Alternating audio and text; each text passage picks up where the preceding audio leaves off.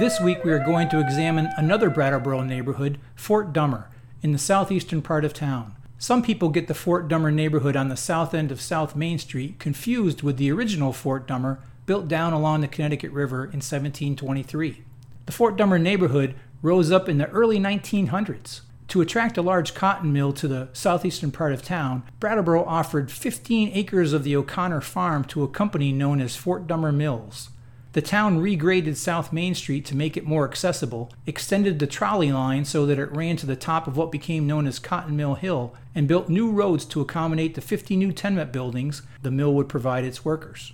The owners of the mill called the newly emerging neighborhood Fort Dummer Heights.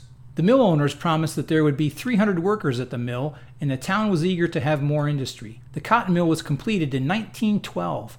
It was close to the railroad, so the cotton could be shipped in easily, and after processing, the fine cloth could be shipped back out.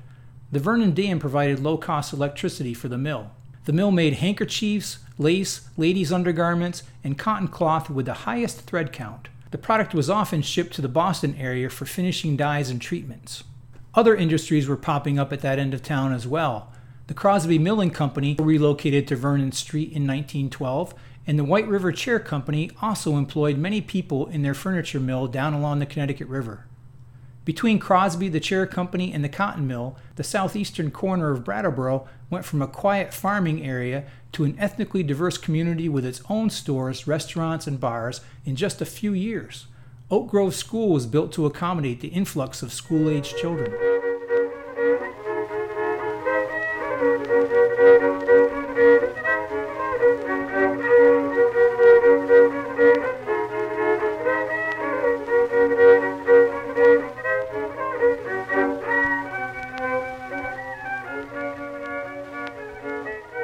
Most of the housing for Fort Dummer was built by Holden and Martin Lumber. They were contracted by Fort Dummer Mills to build and furnish housing for the incoming workers. The workers themselves came from all over. French Canadians, Polish, German, and Irish were hired to work at the mill.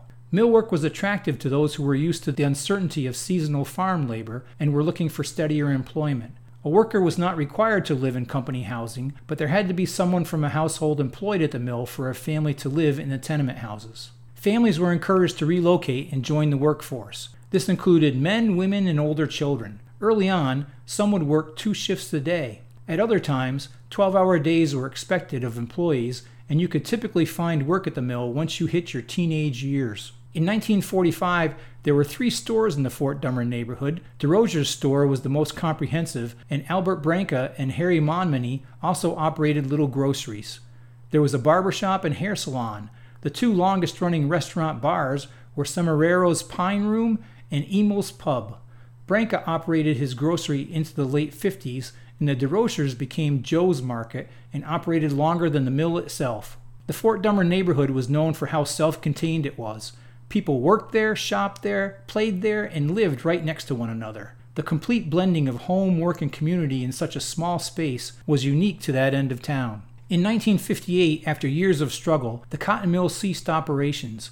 New England mills could not compete with the lower wages paid in southern U.S. mills.